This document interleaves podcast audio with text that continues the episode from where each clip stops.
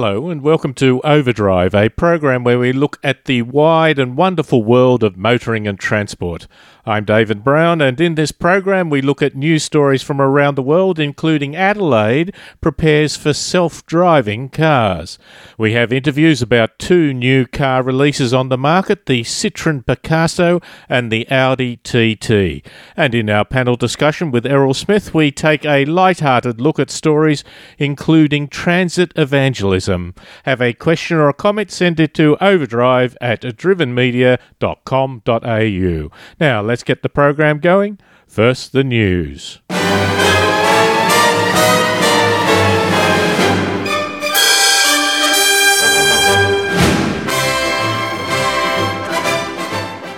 Ford Australia has recalled almost 18,000 cars over potential ignition problems in its locally built Falcon and Territory. Ford says that an electrical connection to the ignition switch could stop working in nearly 18,000 superseded models built between November 2013 and October 2014. The recall notice for the issue says if the connector disengages while driving, the engine will stall, electrical functions will be lost lost and the vehicle will be unable to be restarted. This poses a potential accident hazard to the driver and other road users. Ford says it is not aware of any accidents or injuries in Australia as a result of the problem, but there were two reports alleging this condition, resulting in the customer not being able to start their vehicles. South Australia is to review its road vehicle and traffic acts, including making allowance for autonomous vehicles. In his speech at the opening of Parliament, the South Australian Governor said, on behalf of the government, that we need to embrace new industries and technologies that will change the way in which we move around our city. Legislation must reflect and facilitate these changes. Our Motor Vehicle Act was written when the FB Holden was being released to the market in 1950. 59 and our Road Traffic Act two years later. The government will reform both pieces of legislation and also legislate for driverless vehicles, which will revolutionise transportation in South Australia. The government's other pledge was to make Adelaide a carbon neutral city. A recently released US report says that virtually all connected cars on the road are vulnerable to hackers who could steal data or gain control of the vehicle. Connected cars pass information to other vehicles in the vicinity to improve vehicle safety. The report said the wireless connectivity and internet access available on the vehicles opens up security gaps that could be exploited for malicious purposes. The study found the security weaknesses in nearly 100% of cars on the market and noted that most automobile manufacturers were were unaware of or unable to report on past hacking incidents. The report also noted that many of these connected cars collect data on driving that could be kept in violation of privacy. In 2014, American car manufacturers issued 803 recalls, totaling almost 64 million vehicles, more than double the old record from a decade ago. This is nearly four times the total number of new vehicles sold in the same year. At least 12 million vehicles in the US from 10 car makers have been recalled for defective airbag inflators made by Japanese part supplier Takata Corporation. The inflators can explode with too much force, spewing shrapnel into the cabin. It has been said that at least six people have died worldwide and 64 others have been injured due to this problem. Electrical problems and issues with the engine and transmission were the second and third most common problems.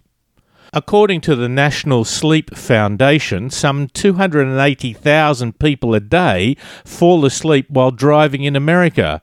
Now, a new device that detects drowsy driving is being tested in the US and Canada. Intercore Research Canada have announced that they are in the initial stage of a pilot program for the use of the DADS driver alertness detection system with 26 trucking companies in the US and Canada. The DADS service uses sophisticated technology to assess three stages of alertness in drivers. The system captures information from users with a camera linked to a smartphone. When the DADS service detects reduced driver alertness that could lead to unsafe vehicle operation, it alerts the driver using audible and visual signals while also sending appropriate notifications to third parties, such as dispatch centres, parents, or other designated recipients. Overheight trucks that get caught in tunnels cause major disruption to traffic and expensive repair bills. The Dutch Ministry of Infrastructure has developed a new truck height warning system. The new warning system compromises a vehicle height measurement sensor, a camera, and a roadside sign that is capable of displaying a photograph. If the height measurement sensor is triggered by a vehicle, it sends a signal to the camera, which then takes a picture of the vehicle. The photo is then displayed on the sign screen, together with a request to take the next exit.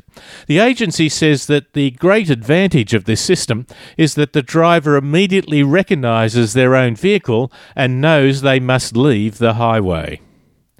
According to the Adelaide Advertiser, more than 33,000 vehicles, or 20 a day, have been impounded in South Australia by police since controversial anti hoon laws were introduced in 2010.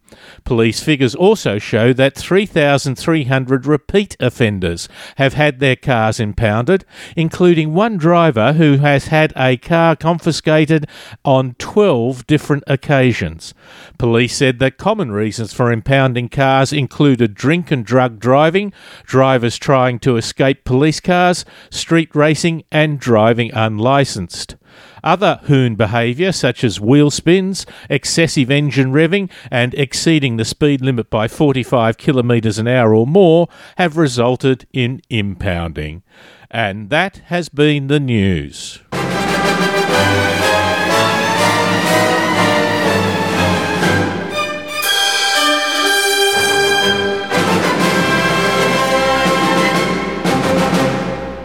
Citroen owners have always been proud of the technology in the car. If you go back to the old DS's, an owner would always seem to take you on a tour of the car, pointing out the button brake pedal, the hydraulic suspension, the unique dials.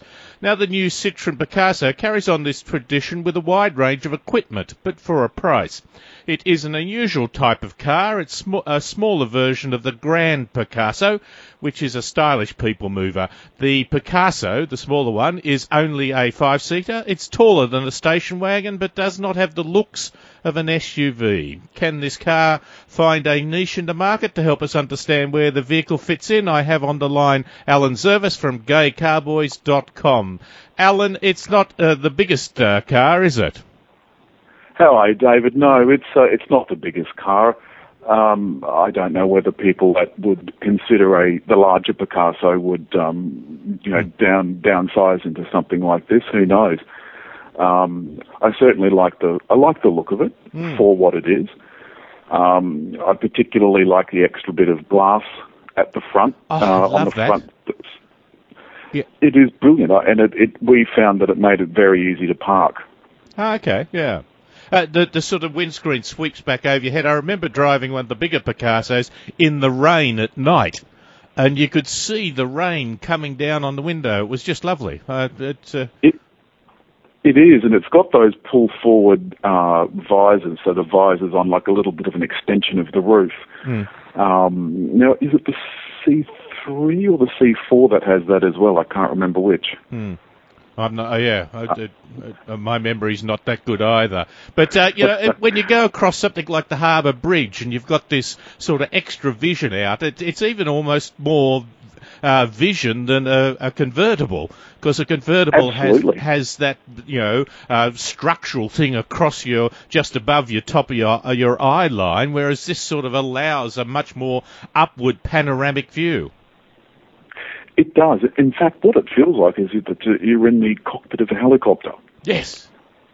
it sweeps straight back over your head. It's it's really it's quite liberating. It's like you don't have a windscreen at all. Hmm. Now this little Citroen, it's uh, competing with a couple of things: BMW 2 Series Active Tourer. Yes.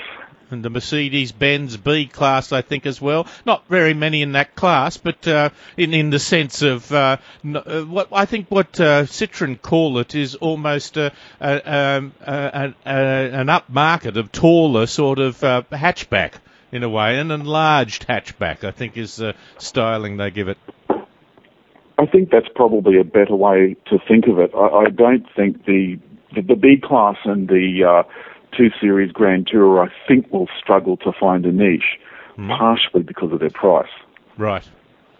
Yeah. Uh, so the Citroen is a little bit cheaper. It's um, you know, sort of under fifty thousand, I think. Hmm. Uh, but it's got a lot of kit for fifty thousand.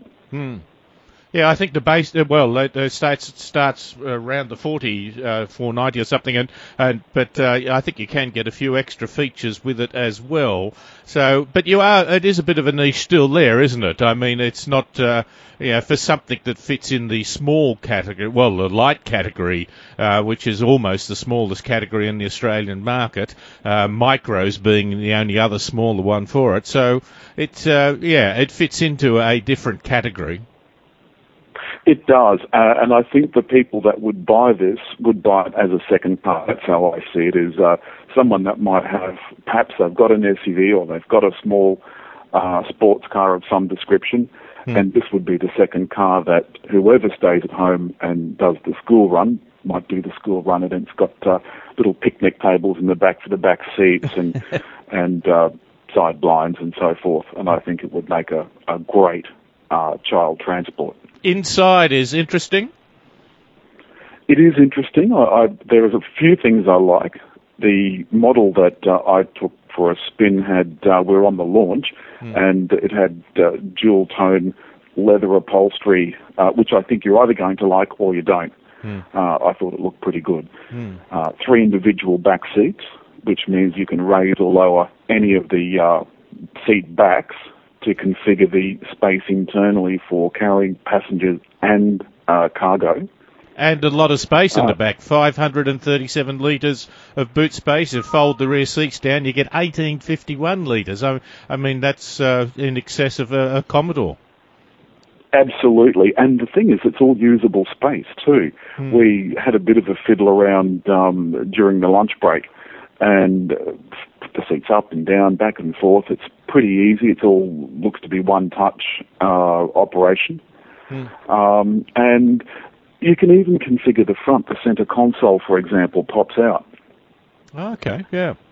Alan, lovely to talk to you. Thank you very much for your time. Thank you, David. It's a pleasure as always. That's Alan Zurvas from uh, gaycarboys.com uh, talking about the Citroen Picasso. And you can hear a longer version of this uh, interview on our website at drivenmedia.com.au.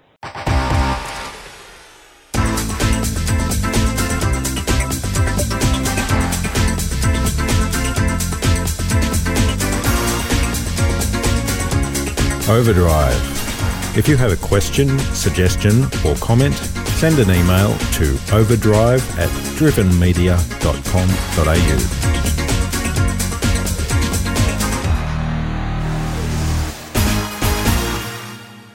In the mid 1990s, Audi was known for their technical development, but not necessarily their design. The Quattro had been a very successful rally car, for example, but it had the looks of being styled from a Besser brick. But in 1995 they released the TT, a small sports car. The first design had very rounded look with looks with lines from a circle. It was cute, but had hints of a VW Beetle or an upmarket Daihatsu Copen. The next model in 2006 was much better, and now they've launched the third generation, which continues the look of being based on the shape of a wave. To tell us about it, I have on the line motoring journalist Ian Crawford. Ian, gee, it's a sweet looking little car, isn't it? Oh, it certainly is. Um, it, at first glance, the new model is very similar to the one it's, it's uh, hmm. replacing, but uh, it's not really. There's not one there's not one piece of metal on the new one that is shared with the with its predecessor. Um, the, the TT is one of those cars, and there haven't been very many of them that, that have really lasted, uh, you know, 20 years in mm. terms of their general overall styling. I mean, I can think of the Beetle, but there haven't been very many. No. No, it, it, it's done them well and, and been an, an icon leader for them. I think the front uh, has a bit of a, a low, uh, squinting look of the R8 Audi, doesn't it? Oh yes, it certainly does. Um, it's it's always been a very sexy looking car, and and you know really it was probably the first Audi that had any real sex appeal. As you said, they they had technology and and like like uh, Quattro and TDI on their side, but they weren't seen as a sexy looking uh, you know producer of sexy looking cars. Mm. And the TT changed all that on its own, and they've sold 500,000 of them around the world now uh, since uh, the first generation in in 1998, mm. um, and they've They've sold 6,600 odd in Australia. Jeez, that's good, isn't it? Overall, a little smaller, only in millimetres, but a longer wheelbase and wider track. And a little bit roomier inside, a bit mm. wider inside. Mm. Um, the other interesting thing about this is the research that that Audi has done around the world on, on why people like the TT and buy it. Mm. Um, style is the number one thing, uh, and performance comes second. Hmm. Um, Mm. And the other interesting fact that they told us on, on the national media launch this week was uh, 43% of the buyers are female uh, and 57% male. It's the highest uh, female proportion that they have on any Audi model. So, you know, that says something about what a good looking car it is. Yeah, yeah, that it uh, has a broad appeal to it. Very comfortable in the driving position?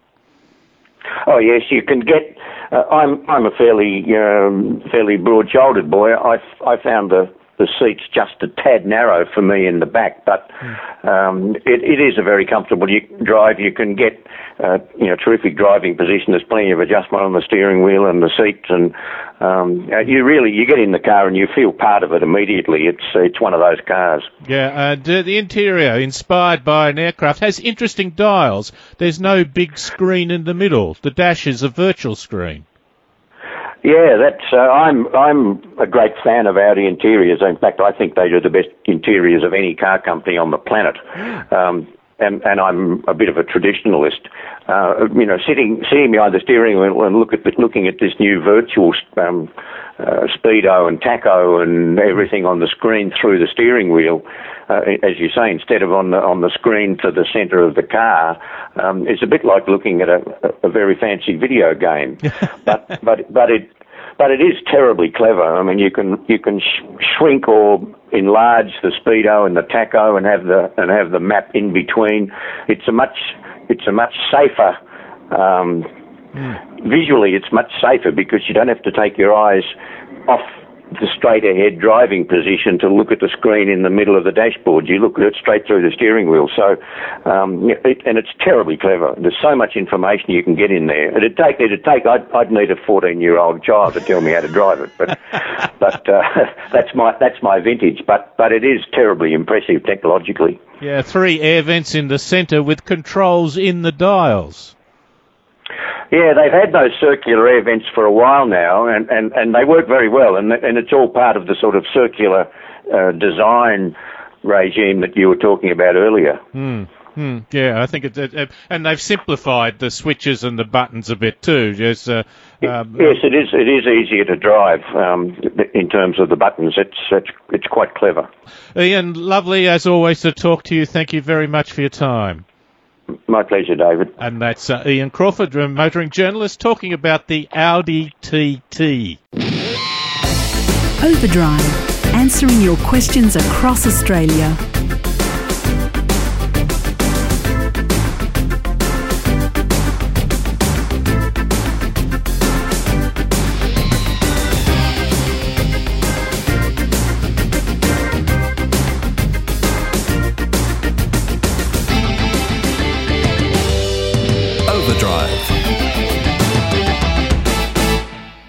It's panel discussion time, and uh, this week we have Errol Smith who joins us on the line to talk about some unusual stories to do with motoring and transport. G'day, Errol. G'day, David. Now, you have a story from Northern Ireland. Yes, well, if you're in charge of a country's public transport systems, you're certain to be experienced in taking the Lord's name in vain and answering the call of frustrated commuters. But no more for the head of Northern Ireland's TransLink Group. He has quit his post and the $300,000 salary that came with it to answer a more religious calling and become a preacher. David Strachan has only had the gig since last October, but is leaving by September this year to preach the gospel of God rather than the praises of public transport. To run a public transport system, you'd need to believe in miracles, wouldn't you? Well, absolutely. I, have at some stage referred to advocates of public transport as being fundamentalists. They believe in their product, but they don't necessarily relate too much to where people are at and what they need. Um, sometimes that uh, you know that uh, could be reflected in a number of religious organisations as well. I, I, think that's very, very possible. Yes, I, I, was wondering, you know, was was he driven to God? um, will will he be transported to heaven? Um, maybe he just got a good pension plan. I'm not really sure. not of this world, but uh, perhaps perhaps of another. He gets he gets free transport, but only to heaven. I mean, it can be a scary thing. I mean, the, uh, you know, uh, Nahum 2-4, the, the chariots race madly through the streets. They rush to and fro through the squares. They gleam like torches. They dart like lightning. Oh, I that, mean, it's, uh, it's a pretty... Errol? I, I, I, that's what it, that's what the internet told me. I, I, I, I, think with those kind of references, you know, it's uh, I'd, I'd be scared off uh, transport as well. I do notice that uh, the book of Numbers 21, 22, uh, we travel along the King's Highway until we pass through your territory. Might be uh, also a reference to through trips in in an urban environment. Yes, but it, but was was was that in a in a bus or a train? Neither of which had been de- developed. Uh, I think when that was written. I think you think you might be right, but uh, he's he's obviously given up on both of those. Yes, indeed. the meek shall inherit the earth. Or, I was going to say the meek shall inherit the earth, or at least uh, get to ride on a train. Perhaps that's a, a, a sense of meekness as well. apparently in Ireland it's happening a bit. The uh, in October the BBC Northern Ireland's political correspondent Martina Purdy stood down from a post to enter a convent. That's a, a pretty thing because uh, it sounds to me like our uh, head of public transport um, uh, is uh, is not necessarily going to a Catholic. I didn't think it said sort of hinted that he was going to become a priest. It was a bit more of a holy roller, I think. Yes, yes. He, he asked for his privacy to be respected. Hmm. Um, so, uh, yes, a little, it was a little vague, wasn't it? But, um, I don't know. Not all the best to him. I, I, as for the as for the uh, the BBC girl, I mean, um, pretty sure they don't have any any kind of uh, television or radio or anything in a convent. Hmm. So she's kind of uh, going as far away from the media as she can get. Yeah, a possibility. Public transport administration and political reporting. It is enough to drive anyone to religion, I think. now, Errol, uh, we talk about uh, the, you know, the case where authorities have put bike racks on public transport, most particularly buses.